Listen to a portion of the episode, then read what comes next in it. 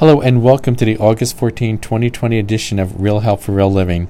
My name is Tony Marciano, President and CEO of Charlotte Rescue Mission, and the title of today's podcast is I Can't Believe I Said That. Let's get started. Did you ever have a really bad day? I wasn't having a bad day, stretched out 30 times. I was having an exceptionally bad month. It started off bad with two conversations. I walked into a meeting that I knew was going to be difficult. It was worse than that. Just as I was recovering from that incident, I heard some bad news from an individual. I was overwhelmed. I was broken. I felt devastated. I was trying to make sense of life and couldn't get one and one to equal two. A week later, my sister was visiting from Virginia. She came because we all thought my 90 plus year old mother was dying. We thought she was in her final days. She's not. While Lucille was visiting with me, we sat down and began to discuss everything that happened over the previous many days. And as the conversation continued, and without using a filter, and if you know me, I am always operating with a filter, I looked at her and said, Why does God hate me? I couldn't believe that sentence came out of my mouth.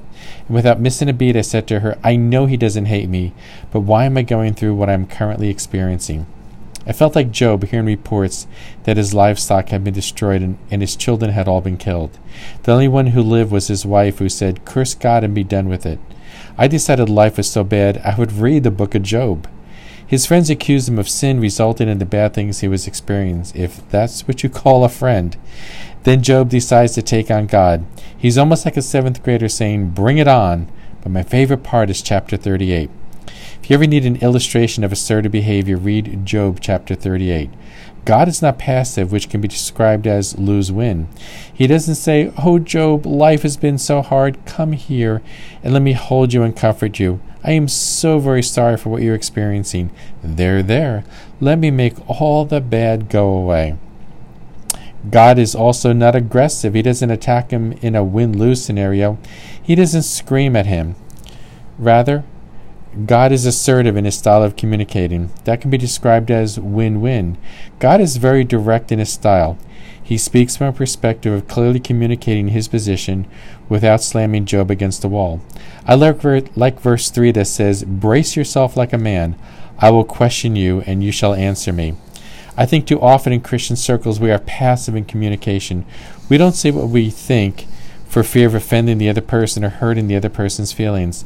Then the net result is a poor relationship.